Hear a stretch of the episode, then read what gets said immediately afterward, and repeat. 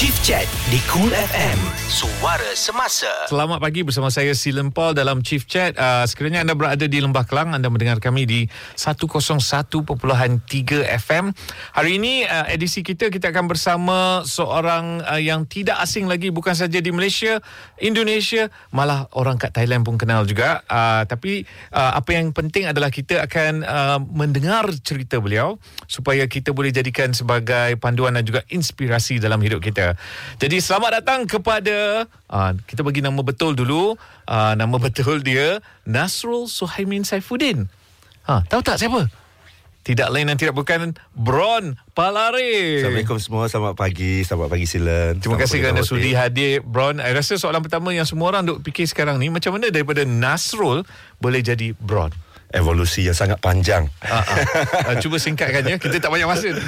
Bron tu nama kawan-kawan. Uh-huh. Uh, panggil waktu sekolah, college dan uh, Palari adalah family name untuk uh, mak saya di Thailand. So family saya di Thailand, uh, family name-nya Palari. Jadi okay. bila kita berlakon ada stage name.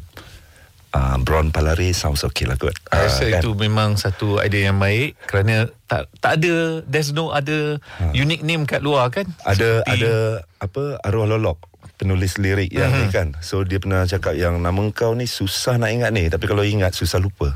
Betul. Ah kita pun macam ha that's that's a cool thing, that's a cool thing. okay, uh, Broad, saya rasa antara satu cerita yang mungkin semua nak dengar adalah macam mana atau bila tiba masa Brown rasa saya nak terlibat dalam bidang seni. Saya masuk sekolah filem yang di pengarah dan music video. Uh-huh, uh-huh dari generasi 90-an yang David Fincher, Michael Bay, semua tu buat music video. Jadi music video waktu 90s, zaman MTV lah ni. Mm-hmm. Memang mm-hmm. gempak lah kan. Jadi kita rasa macam, eh kita nak nak bekerja dalam bidang ni lah. Tapi bila masuk sekolah filem, kita cuba buat semua benda, wardrobe, makeup, writing script. Dan kita rasa try buat kerja semua benda. Yang paling senang, berlakon. Serius? Ah, dia adalah satu-satunya kerja di dunia ni yang kita kita dibayar. Maksud kita ni adalah kita bukan majikan tau kita pekerja, uh-huh. tapi bila sampai di tempat kerja, eh dah makan belum? Eh makan dulu. panas ah, panas duduk dulu. Dia adalah pekerja yang ditreat macam raja dan uh-huh. dan saya rasa ah dan kita pun tak adalah maksudnya uh, ramai awek ke apa. So kerja tu memberi ruang membuka pintu kepada uh, orang kenal, orang macam ah. So masa itulah betul-betul Brown rasa okey saya nak jadi seorang pelakon. Ah ah. Okay. Maksudnya dari dari all the perks yang datang lah. Maksud hmm. kita nampak ada benefit dan macam wah ini best ni kan. K- kalau kita imbas kembali, hmm. apa yang Brown boleh kenang kembali your first experience berlakon? Uh, projek terbitan Kak Tiara Jacqueline dah. Uh, Datin Sri. Hmm. Uh, Puan Sri. Tiara Jacqueline arah Mamat Khalid. Tahun bila tu? Tahun 2000. Wow. 21 tahun yang lepas. Janganlah cakap macam tu rasa tua. uh, apa yang boleh Bron uh, ingat kembali masa tu? Your feelings, your nervous ke? Semua benda. Ke? Semua benda. It, itulah maksudnya first time project depan depan kamera. Mm-hmm. Uh, uh, sebelum tu uh, dah pernah lah buat semua benda di belakang kamera. Itu yang rasa rasa macam wah makan apa semua so, benda-benda macam tu benda macam tu uh, awet-awet di kampung tu pun macam lambai-lambai mm-hmm. all the perks yang kita rasa ah inilah kejayaan kita macam tu lah. Waktu waktu masuk hari kedua tu saya rasa ah inilah karirnya inilah my future kan ah nak macam inilah satu jam bersama Silen Paul dalam Chief Chat di Cool FM Bron tadi kita bercakap tentang uh, bagaimana bermulanya kerjaya anda 21 tahun yang lepas. Tapi dah 21 tahun ni Bron, satu benda yang mungkin kita nak belajar daripada Bron adalah macam mana anda boleh kekal lama dalam industri. Apa tips-tips yang mungkin anda boleh kongsikan? Uh, saya rasa harus datang dari perasaan untuk kekal lama. Maksud kita harus menghargai apa yang kita ada dulu. Okay dan bila kita kita kita mula rasa yang eh kita kita okey dengan apa yang kita ada ataupun kita hargai kejayaan kita ke kerja kita ke dan kita mula fikir macam mana nak berkembang macam mana nak maintain uh, dan dari situ baru saya rasa segala usaha pun akan bertitik tolakkan daripada daripada kesedaran tu.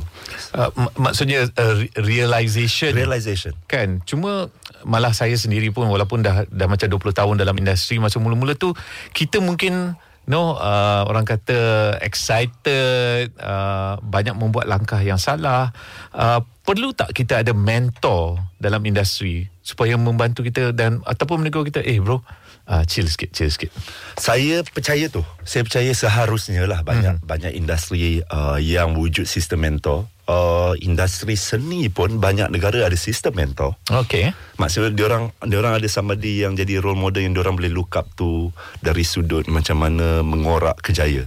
siapa mentor Bron Tak ada kat Malaysia.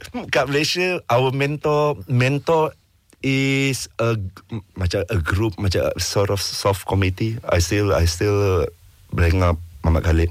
I still up our uh, Kelina. okey Somebody who- people yang yang kenal kita early on uh, Joko Anwar masih uh, somebody yang kita rasa kita boleh ber, berterus terang yang yang yang kita rasa comfortable boleh membuka apa uh, peluang untuk kita uh, ber, Yep, yep. menanyakan soalan tapi at the same time you're not being judged Yep, yep.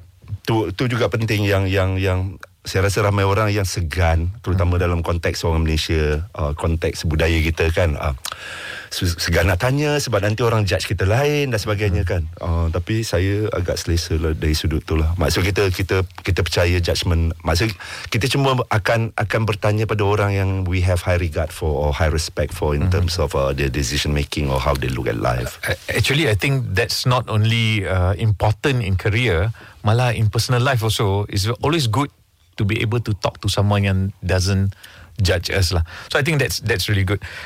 Bron, satu benda yang kita perhati tentang Bron adalah Bron ni is a very mysterious guy. Um, I rasa Bron jarang share your personal life kat social media. How do you manage that? I mean, you Bron celebrity perlukan social media, tapi how do you manage that? It comes with a ni lah kot. Saya rasa uh, saya adalah orang yang menjadi part of uh, in the entertainment industry. Mhm. Tapi saya rasa my family is nobody's entertainment. Okay, okay.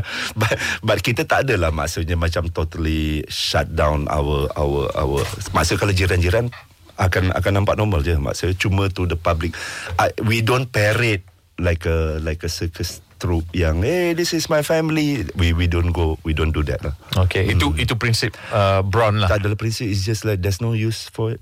Saya rasa macam overconsumption of of social media. So saya treat social media saya macam uh, communication channel and billboard mm-hmm. literally uh, ada benda yang tapi kita boleh mine data juga masa kita boleh mine respon orang uh-huh. uh, it's a two way communication but in that sense lah nothing else dia bukan window to my world no no no no Malah saya pun pernah terjumpa Bron tapi masa tu I, I tak nak tegur and you were having dinner with your uh, family and I thought that is very real. normal normal kan? family life Ah, kan Normal Yes, family yes, life yes. is not something yang kita macam uh, terbawa-bawa sangat lah kan. tak ada entourage kan Betul, betul. And I think that's very important especially for an actor. for my daughter Oh. For us kita boleh faham kan maksud the context of ada entourage ke apa ke apa or the attention but to protect the little one uh, to be normal mm-hmm. dia harus normal maksud dia harus face normal problem macam kanak-kanak lain kalau tak nanti tak tahu macam tak pijak tanah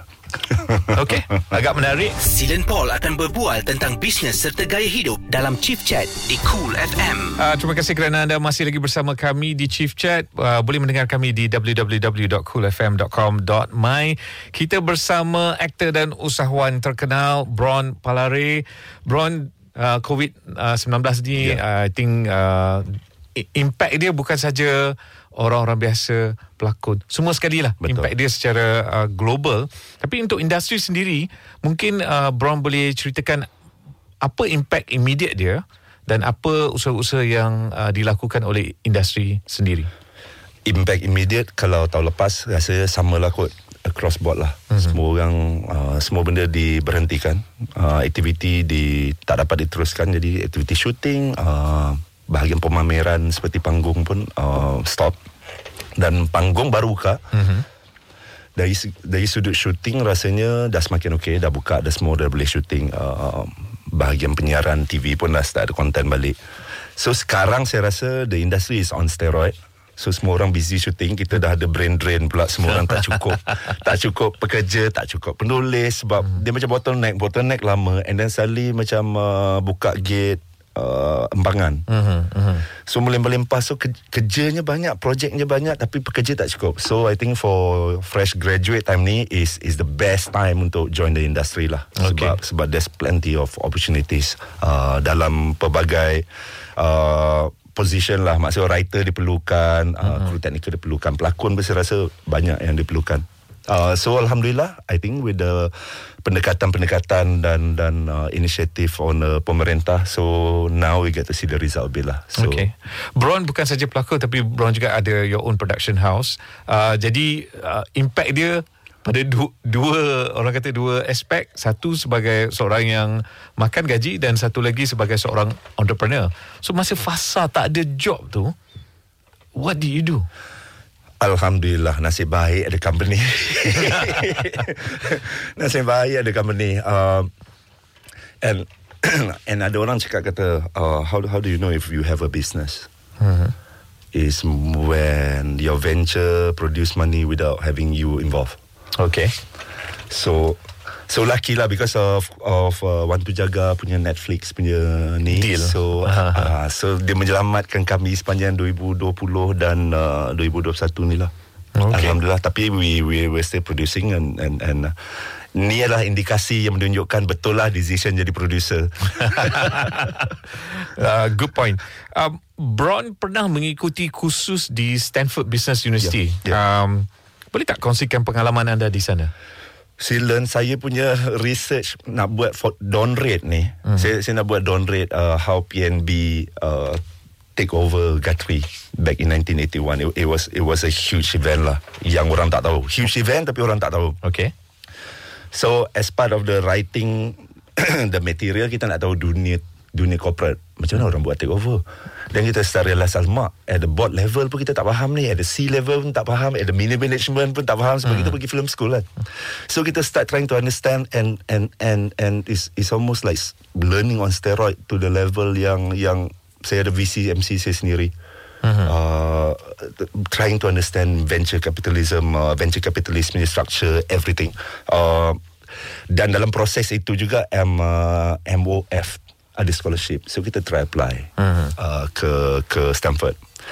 Bila pergi sana dan lagi buka mata lah because kat sana memang Palo Alto Silicon Valley memang budayanya thriving with that kind of uh, activity kan fund fundraising uh, startup uh, design thinking so kita diexposekan the wh- a different sets of skill and different sets of perspective yang Did it did it change your view when you came course, back? Of course. Okay. Um, sana kan macam kilang disruptor kan. Semua orang yang keluar dari sana akan somehow look at life differently, look at society differently, look at market differently. So saya rasa is is walaupun pergi sekejap tapi uh, uh, the the byproduct or, or the hasilnya kita balik kita kita memandang banyak situasi, banyak keadaan dalam pandangan yang berbeza.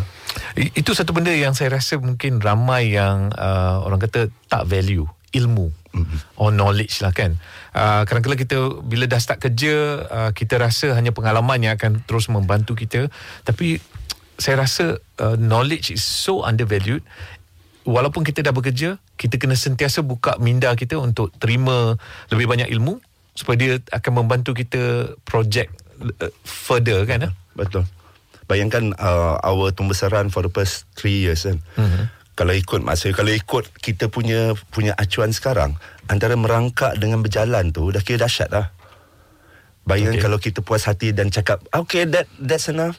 Ah, dah boleh jalan okey tapi kita memilih untuk berlari, Berlari. dan berlompat sambil berlari maksudnya hmm. in terms of potential kita sebagai manusia endless hmm. potential untuk jadi dalam segala segi ya maksudnya bukan sahaja dari sudut kejayaan maksudnya potential to be a better father a better friend a better son uh, better husband it's quite endless sebenarnya there's so many things yang kita boleh buat dan tackle untuk jadikan hari ini lebih baik kalau kita pilih untuk untuk menjadi lebih baik membuatkan kita uh, menilai kehidupan dari perspektif yang berbeza. Bisnes serta gaya hidup C-Level bersama Silen Paul di Cool FM. Anda mendengar kami di 107.3 FM di Cool FM Chief Chat. Bron, saya rasa setiap daripada yang individu yang masuk dalam industri pasti ada sesuatu uh, visi ataupun wawasan untuk dicapai mungkin uh, pada penghujung kerjaya lah kan. Uh. Jadi apa yang ingin dicapai oleh Bron sendiri?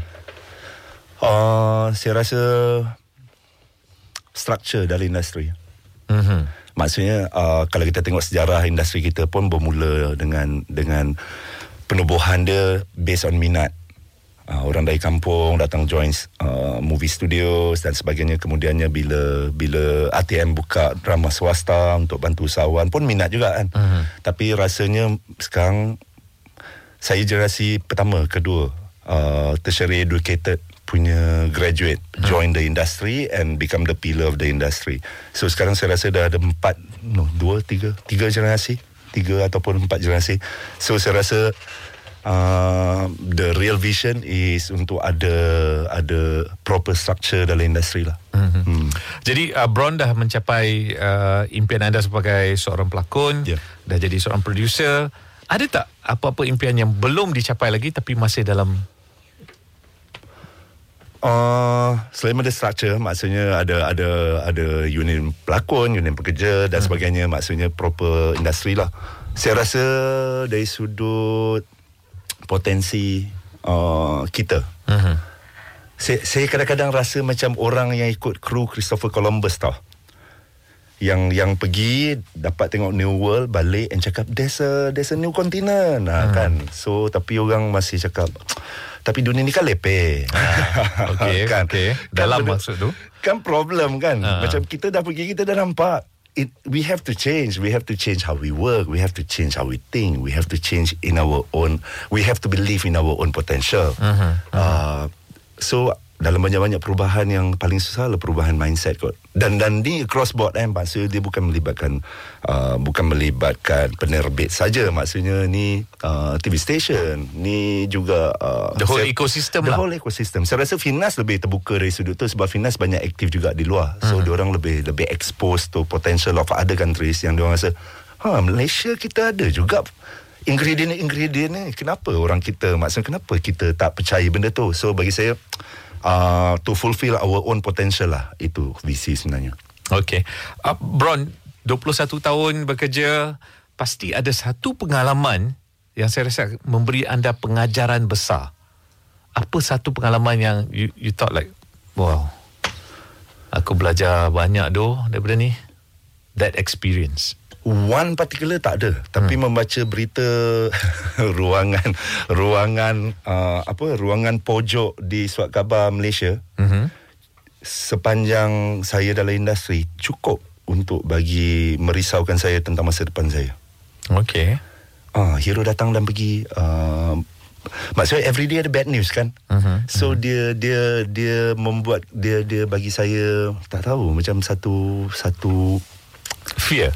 Satu fear uh-huh. yang kita rasa kita tak nak jadi macam ni kita tak nak macam mana kita nak nak mas, maksudnya macam mana kita jadikan dia sebagai kejaya profesional in real sense. Uh-huh. dia bukan saya minat jadi saya harus berkorban. Sebab saya tak percaya naratif saya minat seni saya harus berkorban. Saya minat filem saya harus berkorban. Sebab kalau macam tu kita ajak ni lah James Cameron dengan Steven Spielberg. Sebab dia pun world class punya filmmaker harus berkorban at world class level it doesn't make sense kan uh-huh. so it's a career it's a it's a proper it's a proper job that requires skill uh, uh, attention dan sebagainya so bagi saya bila kita baca pojok tu macam eh apa pasal semua pekerja industri suffer after some years in in their career and and that's bila kita rasa Okay, kita nak treat dia jadi kejaya. Macam mana kita nak prevent all this from happening, uh-huh. uh, at least to us or our circle. Um, so itulah sebenarnya.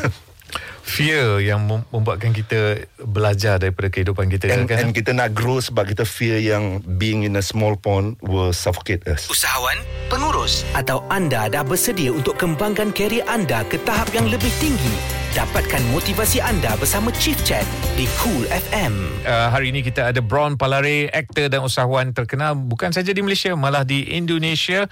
Uh, dan kita nak dengarkan cerita beliau, perjalanan hidup beliau supaya boleh dijadikan sebagai panduan dan juga inspirasi dalam hidup kita. Uh, dan bercakap pasal inspirasi ini, Ya. uh, saya rasa setiap seorang daripada kita mesti ada inspirasi. Uh, sort of like uh, um, benda yang menaikkan semangat kita bila kita down a bit. Contohnya macam saya lah kan Bron. Eh. Uh, saya dapat inspiration dalam setiap hari dengan melihat uh, kata-kata motivasi. Walaupun benda tu klise, but uh, dia remind me of uh, balik kepada your your your track of your journey. Fatusia tu. Janganlah. uh, lepas tu saya rasa kadang-kala uh, having a circle of friend that is not from your work circle or your family circle I rasa membantu dia dia memberikan kita perspektif yang lain supaya boleh memberikan kita inspirasi untuk uh, menghadapi cabaran-cabaran kita. So macam mana uh, your your how do you inspire yourself? Whatever you said just now, mm-hmm. semua list tu I boleh tick sama. Oh, sama ya. so betul lah Fatusnya. Sebab sebelum ni quote tu Mungkin macam ah cool lah Ataupun macam ah nak impress awak ke apa kan mm-hmm. Cintu ibarat kurap ke makin garu makin sedap Sekarang dah jadi lain kan mm. Maksudnya sekarang lah uh, kita memahami quote tu dari sudut how truthful it is in a in a simplest form mm-hmm. uh, kan enam perkataan yang memberi maksud yang kita rasa ah mendalam betul share lah. ah. macam so, saya saya suka follow Rumi quote Rumi uh, and uh, salah satu quote yang saya suka is no one can walk it for you kan so bila kita melalui apa-apa cabaran orang lain tak boleh nak selesaikan hmm. cabaran ataupun masalah tu untuk kita saya tak tak adalah maksudnya the sufism or existentialist sangat hmm. tapi lebih kepada tak tahu makin uh, leadership mm-hmm. uh, great leaders maksudnya how how how quotes of certain circumstances ataupun event yang orang ni. Tapi saya bad memory so jangan tanya lah saya akan lost but but every time I see like ah this is a cool thing this is this is uh, something yang tak tahu it rings through. Mm-hmm. Say, not philosophical as much as as bagi Rumi is cool. Mm-hmm.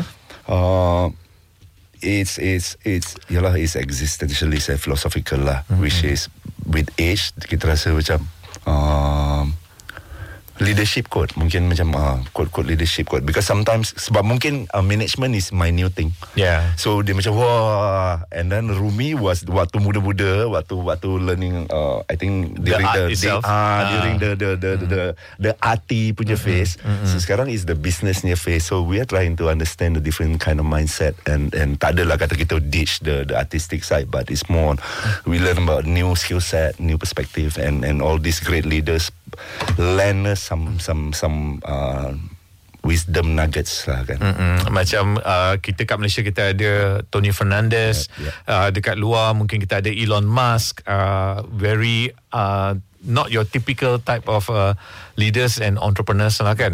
Uh, Bron mungkin ada yang uh, tengah belajar sekarang uh, dalam industri yang sama dengan Bron. Mungkin mereka nak tahu apa yang perlu ada untuk seorang dalam industri ni berjaya what do you think uh, the character or traits yang perlu ada? Attentiveness. Hmm. Attentiveness. Uh, dalam dunia yang semua orang nak opinionated, semua orang nak rasa cerdik, dipandang cerdik dan bijak dan sebagainya. Yang paling kurang lah yang mendengar. itu itu satu skill yang bukan senang uh, nak nak bina ataupun ada kerana memang Brown betul memang orang lebih suka bersuara sekarang uh, tak ramai yang suka mendengar hmm. uh, digest betul. sebelum nak respon. So attentiveness lah. Hmm. tekun mendengar memahami uh, sebab saya rasa tu membuka pintu kepada banyak benda. Hmm. Uh, paling kurang kalau pergi interview dengan orang yang masuk interview kadang-kadang dia pun suka dengar suara dia sendiri. Dia akan bercakap lebih banyak daripada dia menyoal orang Because sekarang semua orang opinionated kan Dia patutnya interview orang Dia bercakap banyak Hanya dengan mendengar Anda boleh mendapat job tu dan dan saya pernah dengar kes-kes macam ni kan uh, just by being a good listener and and and and tak tahu being attentive lah saya rasa itu rare quality yang ada dalam masyarakat sekarang lah. Okay. Hmm. Dua soalan yang terakhir. Satu soalan pendek. Apakah rancangan yang anda tengah menonton sekarang? Oh.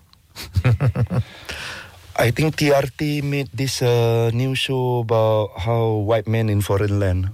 White Man in Foreign Land. I think Do- uh, Dokumentari ke? No no no dia dia macam short documentary. Hmm. Tak dapat nak tengok dokumentari berjam dah sekarang ni kan.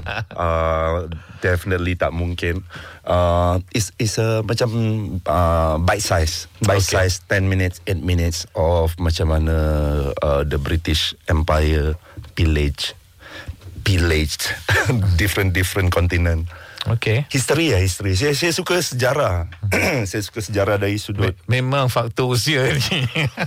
Kan sebenarnya kan Makin lama makin macam Oh, oh lah Kenapa bunyi macam aku Aku zaman dulu Okay. okay. Saya minat Taylor Swift juga Oh, cewa. Cover, kan? cover. uh, Bron, ini so- soalan terakhir. Ya, saya. Um, ramai yang sedang melalui fasa hidup yang agak sukar Ya. dengan COVID-19. Uh, it has really impacted people's life kan. Mm-hmm. Apa yang Bron boleh berikan ataupun kata-kata just to ignite semangat mereka atau just to remind kadang-kadang dalam benda-benda yang sukar ni kita are still very blessed. Very much so um, se- Macam mana? Saya mesti, saya pun takut Takut salah cakap kan. Maksudnya macam Tak nak lah duduk dalam situasi orang macam Alah koma senang lah. Ha, Kan? Kita ni lain. Ha, Kan? Kita pun tak nak duduk dalam situasi tu. Tapi Saya cuma boleh cakap uh, Apa yang kita hadapi ni Bukan common. Ini ialah Satu ribu Ataupun 500 tahun ada sekali event macam ni. Dan dan semua orang pun masih belajar untuk macam mana menangani sama ada pemerintah, sama ada bos, uh, business owner dan kita sebagai pekerja lah selain ada majikan.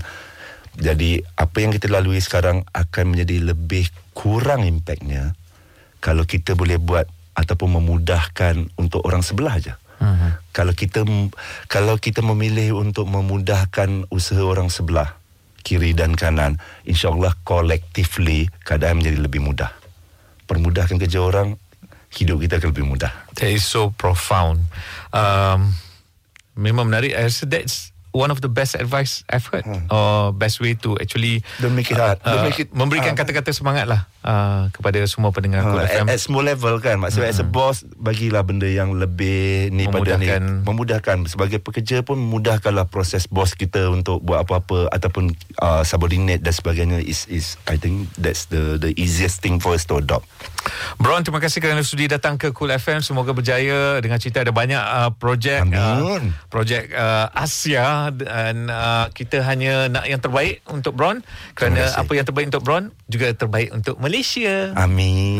Terima kasih semua doa-doakannya. Kepada anda yang tengah mendengar terus bersama Cool FM. Chief Chat di Cool FM. Suara Semasa.